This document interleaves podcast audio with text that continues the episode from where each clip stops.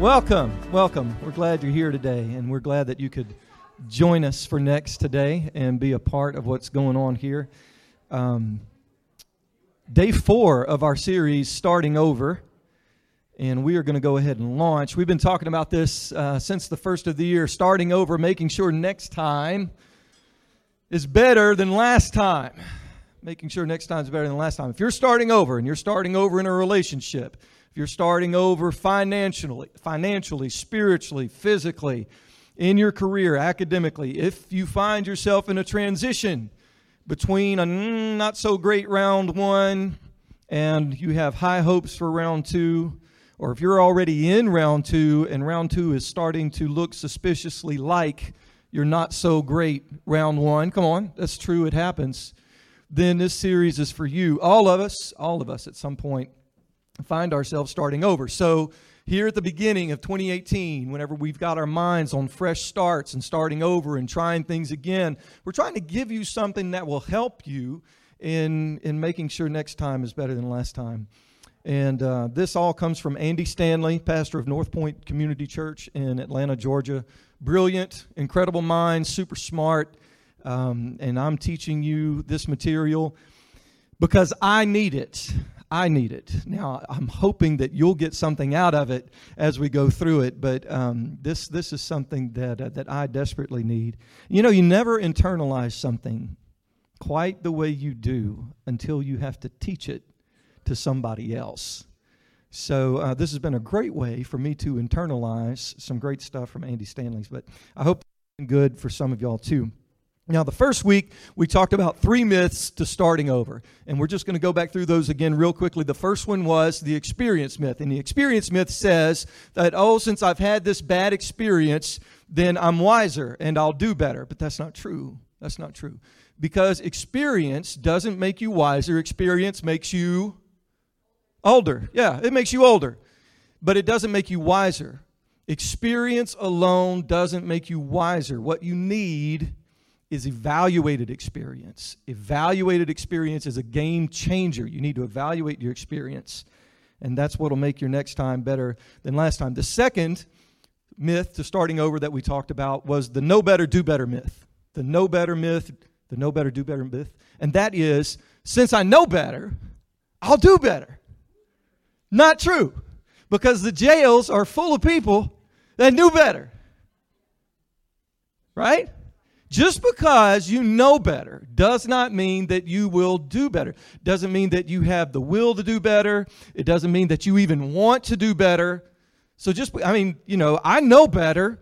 We know what to eat, but, I mean, it's Tuesday morning and there's donuts in the break room. And, I mean, they might have been left over from yesterday, but if you put them in the microwave and heat them up, that takes out half the calories and they're practically fresh again. You know, I know how much I need to exercise, but just so just because we know better doesn't mean we'll do better. Instead, what we need to do is we need to ask this question. Now that I know better, what must I actually do in order to do better?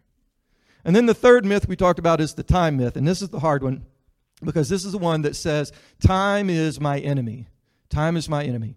Time is wasting. Time is running out. Everybody else my age, all of my friends are. I've got to rush. I've got to hurry. I've got to jump back in. Jump back in. I've got to get started. That's a myth. Time is your friend, especially whenever you're starting over.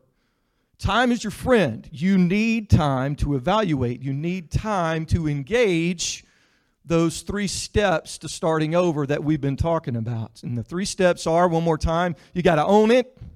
You got to rethink it, and you got to release it. That's what we're going to talk about today, release it. Let's go back through own it. Own it. In order for you to not repeat your negative history, you have to own your part of your negative history. Uh, you can blame your way into the future, but you can't blame your way into a better future, because blame enables us to smuggle our issues into our own future. So if you want to make peace with your past, then you have to own your piece of the past. And then we talked about rethink it. This was last week. And the big idea from last week was, if you think the way that you used to think, you'll do the things that you used to do. And usually whenever we come into a situation where we're having to start over at something, we all tend to ask ourselves this question at some point. It's a million dollar question. What was I thinking? What was I thinking?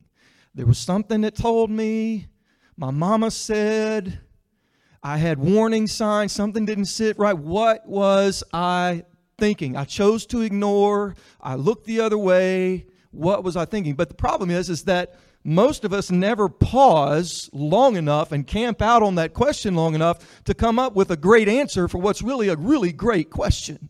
What was I thinking? And so Paul talked to us about uh, about that in Romans twelve, where he said, don't be conformed to the patterns of this world, a little ginger, gingerbread man.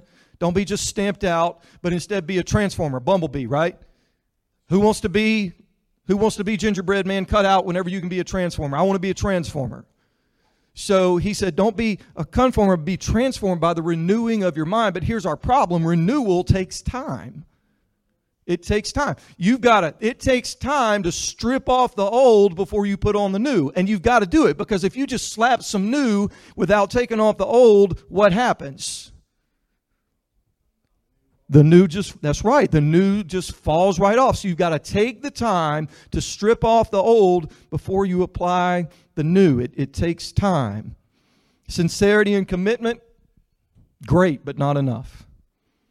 Regret and resolve, awesome, but not enough. Not when you're starting over. You've got to change the way you think. And in order for you to change the way you think, you actually have to pause long enough to answer the question, what was I thinking? And so then we talked about those six lethal assumptions, these six thoughts that just tend to run in the back of our mind. They're like, they're they're buried in the code of our operating system, and they kick out these responses that don't make sense to us. You know, why did I react that way? Why did I why did I go off whenever that happened? What is it about that person just trying to, what was I thinking? Well, it's these six lethal assumptions, and even though we don't verbalize them or even consciously recognize them, they're there and they drive our bad decisions. And we don't have time to go back through those again today, but hopefully real soon they'll be on the podcast and up, so if you missed it, you can go check it out.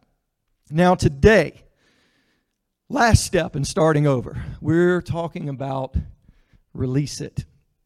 And here's what I mean by release it. In week two, we talked about own it, and we looked at uh, we looked at the circle of blame. Renita, can you help me out? The circle of blame. Put that slide back up.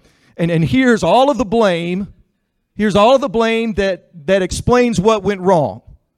This is uh, this is this is why your marriage failed. This is why your business failed. This is why you failed the class. This is uh, why she broke up with you. This is everything right there. All of that together. That's the circle of blame. Now there's the part that's ours. That, uh, that little bitty spot right there. That's the part that's ours. That's the part where we were talking about whenever we talked about own it. And then there's the part that's theirs, the big orange part. That's that's all their fault. That's everything they did wrong. So in week two, we talked about your fault. We talked about the blue part, the part that you've got to own. And that's the story that we like to tell. You know, oh, she was such a liar. She was such a liar. Or he he was just, he was an unreasonable boss. Everybody hated that guy. He was so selfish. Nobody could live with him. That teacher, she was so she was so cruel. She was so unreasonable. Nobody got on. And that's the story we tell. But we have to own our part. So in week two, we talked about discovering that piece of the pie that's yours. And one, I don't know if y'all remember this, but one of the things that we said is, depending on how painful that big orange part is, it'll make discovering and owning that little blue part much more difficult. Because if this orange stuff is really, really painful, it'll hide what's in the blue. Okay? So we talked about discovering that piece that's ours, but this week we want to talk about that other. So now we're finally going to get to talking about them and their fault and what they did. Talk about the rest of the pie. So the blue part, the tiny part, that's the part you're responsible for. That's that's the part you got to own. So whenever we talk about release it today, we're talking about the rest of it that's not yours. This is the part that's somebody else's fault. And just like owning your part of the pie enables you to smuggle issues into your future, not dealing with the other part, not dealing with their part, enables the person or people who hurt you to smuggle their issues into your future.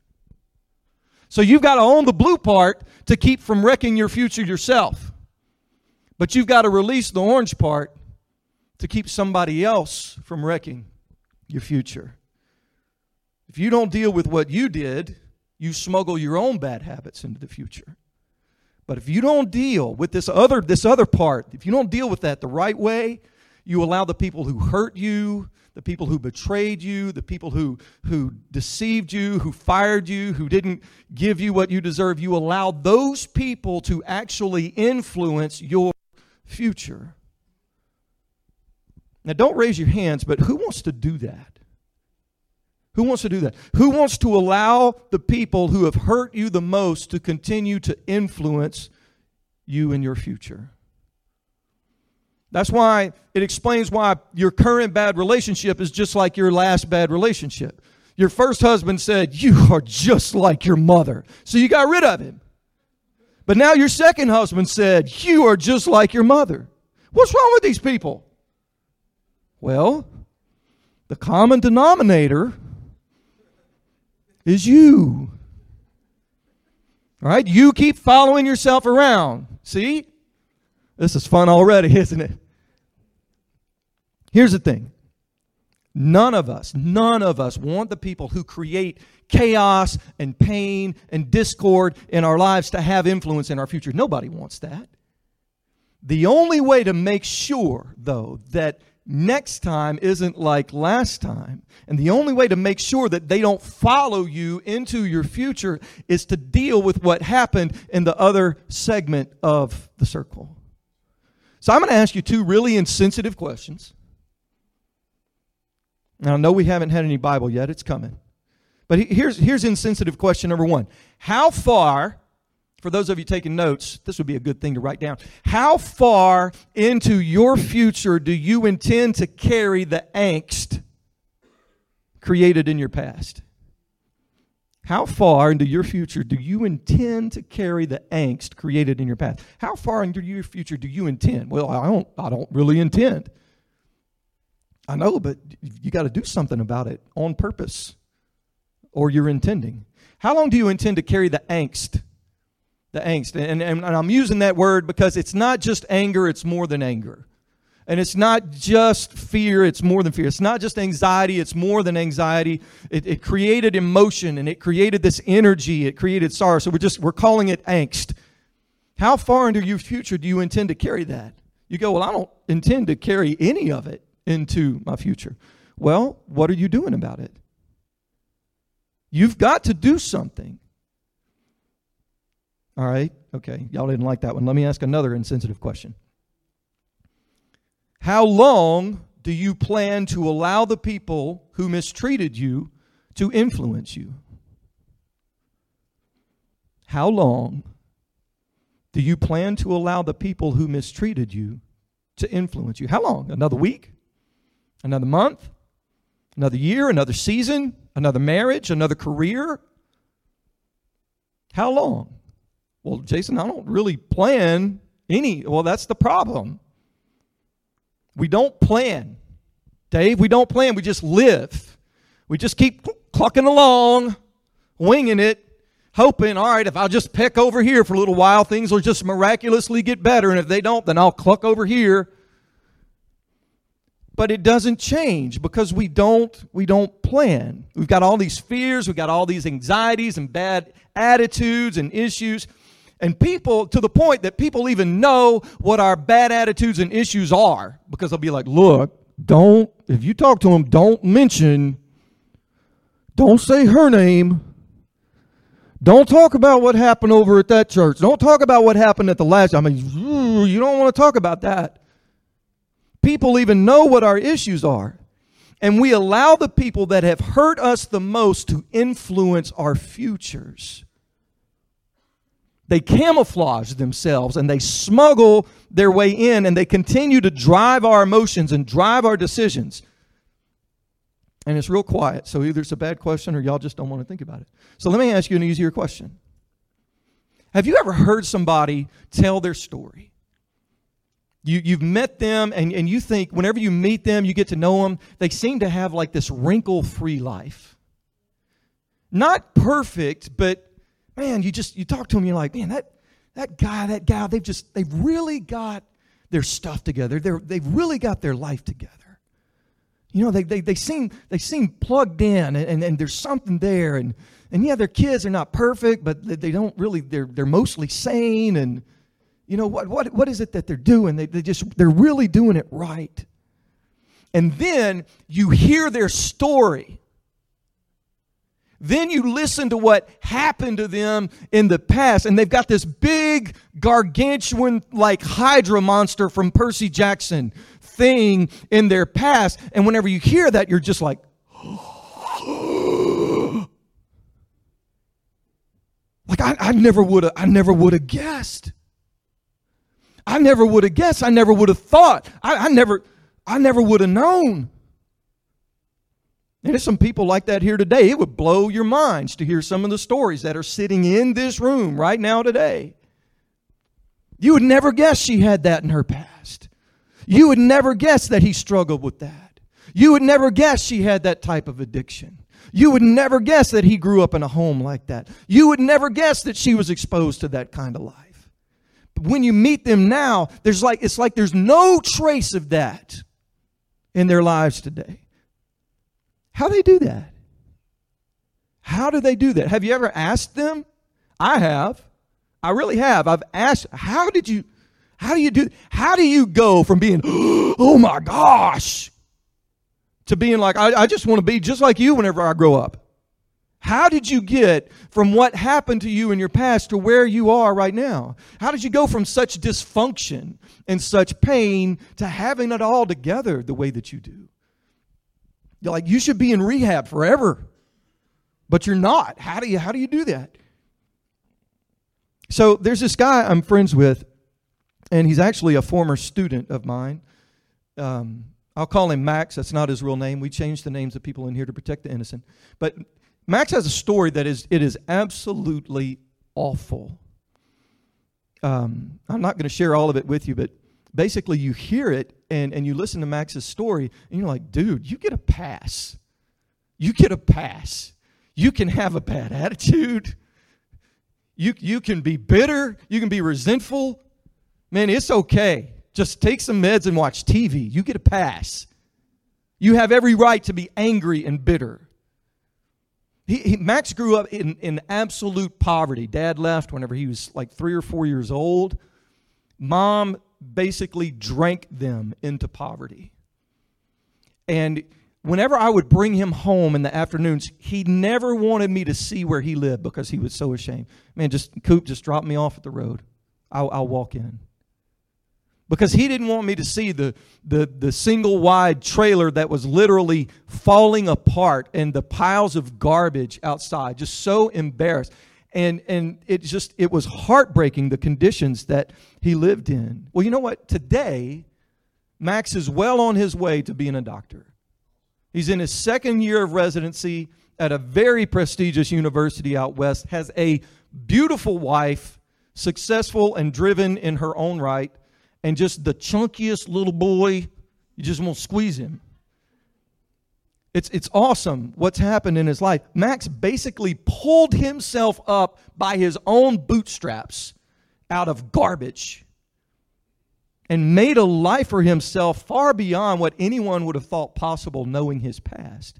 And I asked him the question, I'm like, man, how? How? Because I know what I struggle with, and my life has been a cakewalk compared to yours. How did you do it? And this is it. This is what he said. And I guarantee you, if you ask anybody else from similar type circumstances, you're going to hear something pretty much the same. You're going to hear them say just what Max said. He said, I decided. I decided I wasn't going to live that way. I decided my kids wouldn't be that way. I, I decided. I decided. And in so many words, that's what everybody else says. How did you go through that, man, and not be crazy? I decided. How did you live through that and be able to treat people the way that you do? I decided. How did you lose that and, and have to go there and still seem so happy? I decided. They made up their mind. And this is what they said. My past will, write this down because this is so good. My past will remind me, but it will not define me. Somewhere along the way, as bad as it was, as shaping as it was, they found the power to make up their minds. My past may remind me. I'll take lessons from my past. I don't want to parent like that. I don't want to lead like that. I don't want to make people feel the way that that person made me feel. I don't want people to feel like that when they work for me. My past is going to remind me, and I'll take some things from it, but it will not define me. They made up their minds. They decided. And I've heard it so many times. I know people like it. You know people like it. That's why it's so powerful, because it shows us that you have the power to leave your past behind. You do. As bad as it was, you do have the power to leave your past behind once you make up your mind. You can do that. It can be done. Your past, your past, no matter how big, no matter how horrible and awful the story, no matter how scary, no matter how dysfunctional, you have the power to leave it behind when you decide there's enough pain in life. I'm not going to drag that along with me into my future. It's just not worth it. You know, there's going to be enough new pain, folks. I wish I could tell you a different story, but welcome to planet Earth. There's going to be enough new pain. There's going to be enough new drama, enough new dysfunction. So I'm not going to keep dragging the pain, drama, and dysfunction from the past into my future. So now that my introduction's done, if you want to make sure that next time is better than last time, here's the big idea for this week. You have to release the past so the past can release you. You got to find a way. You've got to find a way to release the past so the past can release you. You have to. If you want to make sure that you don't drag the emotions of the past, the anger of the past, you've got to find a way to let go of it so that your past can inform your decisions but not control your decisions. And there's a huge difference. That's pretty good. You've got to find a way to release it so that your past can inform your decisions but not control your decisions. And I know you want that. Everybody does. Everybody wants that. Just like everybody wants to be thin and healthy. What's the difference? Somebody made up their mind. They decided. If you don't bring some intentionality to thing, it doesn't matter how much you want it. It's not going to happen. You'll always find yourself wondering, why did I do that? Why do I react that way to certain people? Why, why do I always respond that way in certain situations? Because you haven't released the past. And you got to do it on purpose. It won't just magically happen. You can't keep just clucking along winging it. You've got to be on purpose and intentional. You have to plan how to get there. And the Bible has a term for this. The Bible has a way to do it. Y'all are going to love this. It's called forgive. You're like, wow, thanks, Jason. I, I didn't know that already. But here's the thing. Here's the thing. It works. That's why you hear about it all the time, because it works. You forgive. Forgiveness is so powerful because it allows us to leverage the lessons of the past without lugging the luggage of our past. It allows us to leverage the lessons without carrying the luggage. Forgiveness allows you to carry the lessons forward and leave behind the baggage. All of the emotion, all the habits, all the bad attitudes, all the assumptions. And we're going to go to a scripture in the book of Ephesians. So finally, some Bible on Sunday morning. This is a letter that Paul wrote to the Ephesians. Uh, it's a Christian church in the city of Ephesus. And you know what? If, if you're here today and you're like, man, I don't even know if I like Christians, that's cool because Paul got it. He didn't like Christians either. I mean, he put them in jail. He had them executed. So, you know, you've got some Christians you'd like to put in jail. So you've got some common ground with Paul. Paul hated Christians and then he became one. And he started all these churches around Europe and around the Mediterranean, and, and then he would write letters to them based on their specific needs whenever he wasn't there. And here's what Paul said to the Ephesians about this whole forgiveness thing. So Ephesians four, twenty-six through twenty-seven in the N I V, he says, "In your anger, do not sin. Do not let the sun Go down while you are still angry, and do not give the devil a foothold. In your anger, do not sin. Let's, let's, we're going to pick this apart a little bit. In your anger, do not sin. In the Greek, he actually says, it's it's, it's an imperative. It's two of them. It says, be angry, do not sin. Be angry, do not sin. Y'all didn't know you were living the Bible, did you? Because you be angry. You be angry. So you're living the Bible. But he says, be angry, but don't sin. Paul's saying there's an appropriate place for anger. There's a right way to be angry. You're angry, but you don't sin. When people hurt you, when you don't get what you want, when you don't get to do what you want to do, when people take from us, whenever they take opportunities from us, Paul says it's okay to be angry, but there's a way to be angry and not sin. Do not let the sun go down while you're still angry. I want to emphasize that do not part. The do not. Because that means you have a decision to make. If Paul's telling you not to do it, that means you have a decision to make. You have a role to play. It's not a passive thing. You don't have to be swept along by your emotions, swept along by your anger and resentment. Do not let the sun go down while you are still angry. Now, this can be taken literally, as in you told your husband, do not leave the cap off of the toothpaste. But he left the cap off the toothpaste. And you told your husband, do not leave shaving cream and whiskers in the sink, but he left shaving cream and whiskers in the sink. And you told your husband, do put the roll back on the little toilet paper thing and not just set it up on top, waiting for somebody else to come. And then your husband did all three of those in five minutes. And you brought him in and you said, look, I told you not to do this, you did this, and I told you not to do this. And he said, I'm sorry, and you forgave him. You didn't let the sun go down on your anger, okay? So that's literal. But there is certainly anger that is too big for one sunset. Yes? There's certainly anger that is too big for two sunsets. Paul's point is, how many sunsets? How many?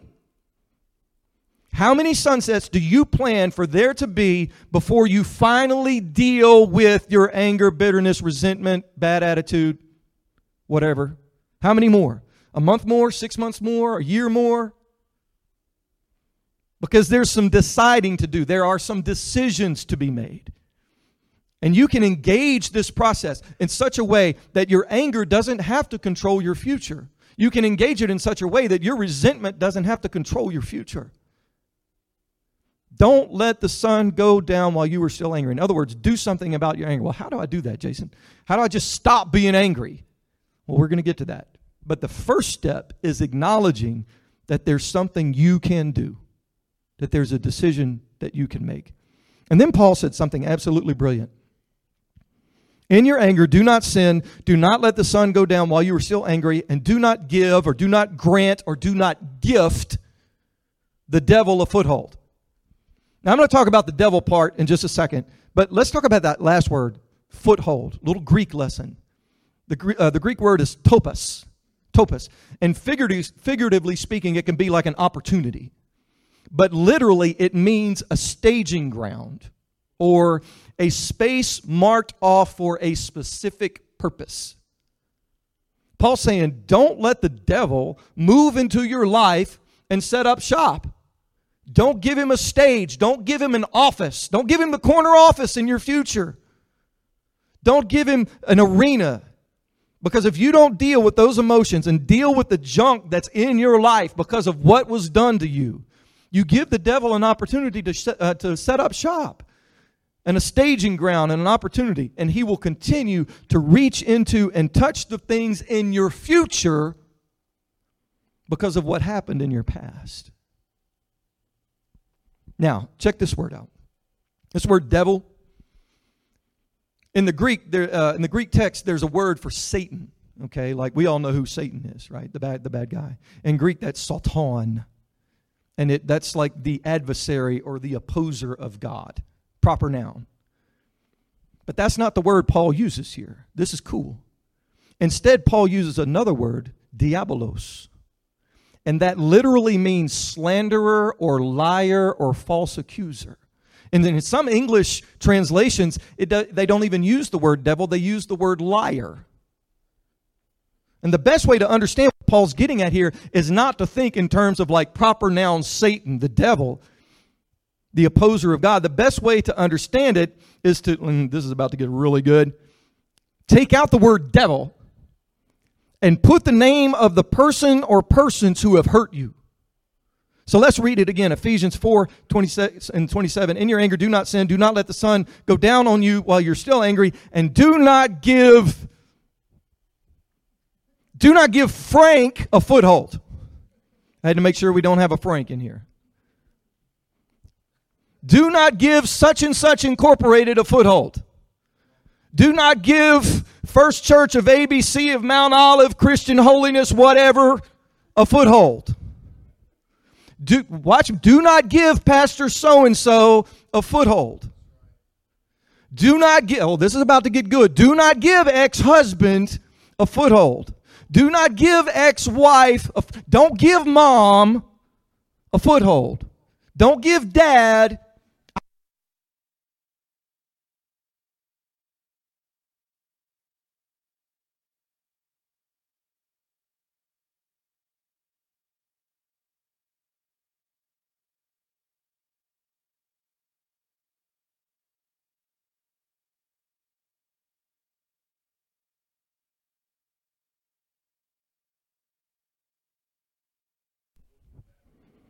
I'm back. You thought I was gone, but I'm back. Don't give them a foothold in your life. Let me ask you another dumb question, because I'm full of these today. Do you really want to give the person who hurt you the most a staging ground?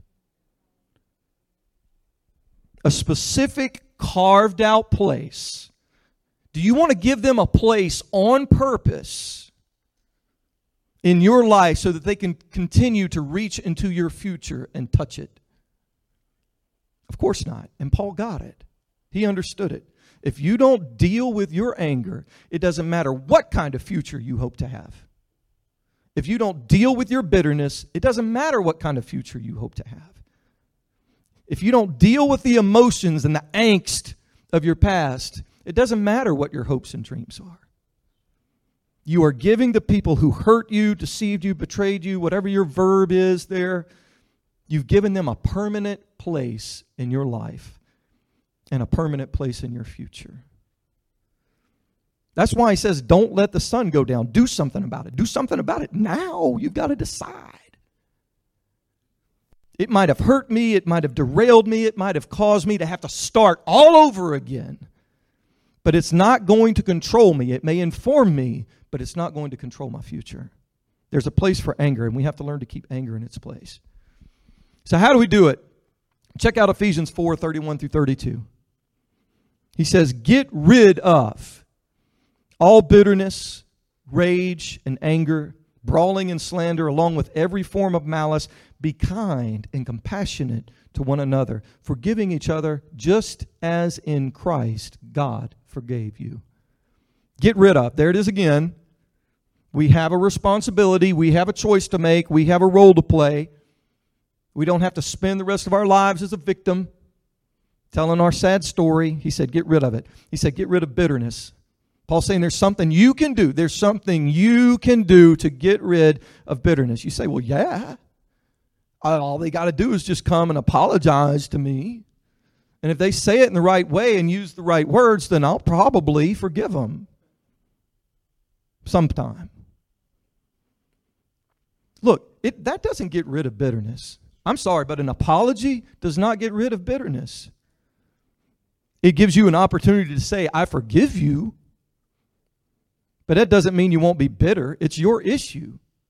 If you're bitter, then you've got something to do. If you're bitter, there's work to do. If you're bitter, somebody else owning what they did does not get rid of your bitterness. That's on you. Get rid of all bitterness, rage, and anger, brawling and slander, along with every form of malice. Be kind and compassionate to one another, forgiving each other, just as Christ, in Christ, God forgave you. The word forgiveness in this context means to pardon. To pardon. We know what that is. We know what that is. The guy's before the judge. The judge looks at him and says, look, you did it. You did it. You're guilty. You did it. And your attorney did not convince all of us that you didn't do it. We know you did it. And there's a consequence for what you did. But we have decided to not hold you accountable. You are pardoned. You are forgiven. Listen, the only way to break the chain between what has been done to you and your future is to pardon.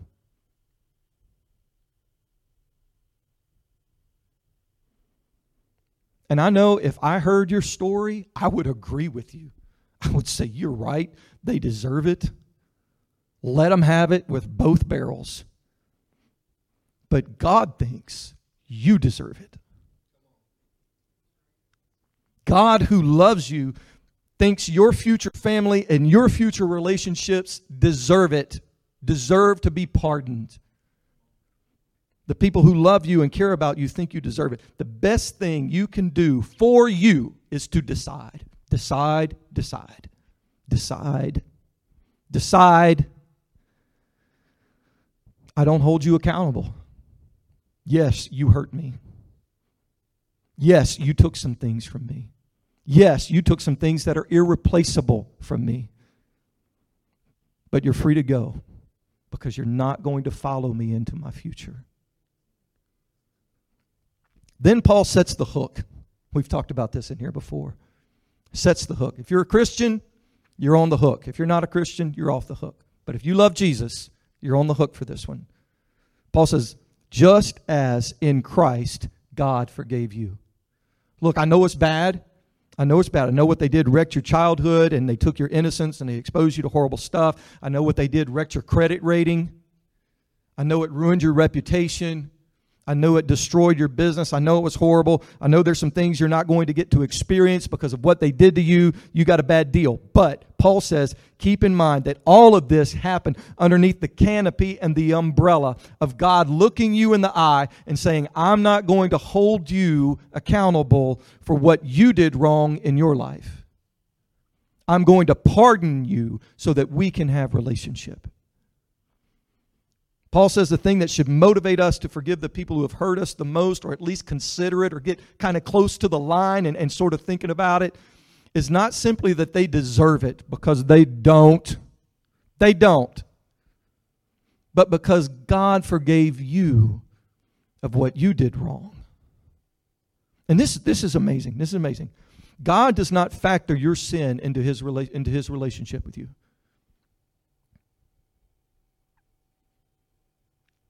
He freed himself from the burden of looking at you through the filter of everything you've done wrong. Another way to say it, your future relationship with God is not shadowed or overshadowed by your sin. He disconnected your past sin from his future relationship with you. Paul says we've got the same opportunity right here. We can decide to decouple. We can decide to disconnect what has been done to us from our future through the very same exercise of forgiveness. Your best bet, your best bet for moving into round two is to choose. You don't owe me. You don't owe me. Pardon uncouples their impact on your future. Paul says, look, you want to live without your past controlling your future. You want to go forward without what they did impacting your future relationships and future decisions. Of course you do. Then pardon as you have been pardoned. Forgive as you have been forgiven. And we'll add this. This is key. You go first so you can go on. Don't wait on them. They probably don't even remember, or they don't care. But you go first so you can go on. You don't have to wait. You can decide. Okay, application time. I'm going to give you some next steps, and we're going to get out of here. Here's your next step. Whoo, this is a big one. This is a big one. Everything else I've asked you to do in this series has been easy. This one's not easy. Really just one. Make a list of what they owe you. Y'all know I like it whenever you write stuff down. So sit down with your pen and some paper and make a list of everything that they owe you. It's a powerful thing, and it's probably going to take you a while. But a pardon is deciding that someone doesn't owe you for what they did. So you need to know, you need the list of the crimes. Sit down, write it down, exactly what they did. What did they take from me? What exactly did they do? What exactly did they lie about? And this list is probably going to be longer than you imagined. But as you make that list, some of the energy is going to come out of your story. And once you've figured out what they owe you, here's what you got to do. You got to take that list or your ream of paper, whatever it is, you got to hold it up and you got to say, you don't owe me for any of it. And honestly, most of what they owe you, they can't pay back anyway. They can't give it back to you anyway. How tragic to spend the rest of your life waiting to be paid back for something that can't ever be paid back. Your wacky dad can't give your teenage years back to you. Your messed up mom can't give you back what she took. Why hold a debt over someone's head that they can't even possibly pay back? And in some cases, they're not even here anymore. List what they owe, all of it, and pardon. Why? So your past won't follow you into your future, so you can live in freedom. You got to release it. You have to decide. If you do, your past will remind you, but it won't define you. Release your past so your past can release you. If you want next time to be better than last time, and all of us want next time to be better than last time, you got to own it. You got to own it. You got to own it so it won't own you. You've got to rethink it. You got to identify and reject the lethal assumptions kicking around in your brain, and you got to release it. You've got to pardon as you've been pardoned. If you'll do those things, yes, they take time. But if you'll do them, next time really can be better than last time. Thank you, Andy Stanley. Let's pray. Lord, and not any of this easy. None of it. Owning it, rethinking it, releasing it, figuring out what's kicking around in their brains, there's not a bit of it that's easy. So we need your help. We need you to help us. Help us with the process, Lord, as we start over, as we move out of round one and into round two, as we try to change what's already happening in round two. Help us, Lord. Let your word and the power of your word become real in our lives as we forgive and release and pardon stuff that somebody can't even pay back anymore. Lord, you've been more than gracious to me and forgiven me so much. Help me to forgive a little bit so that my future is free. In Jesus' name.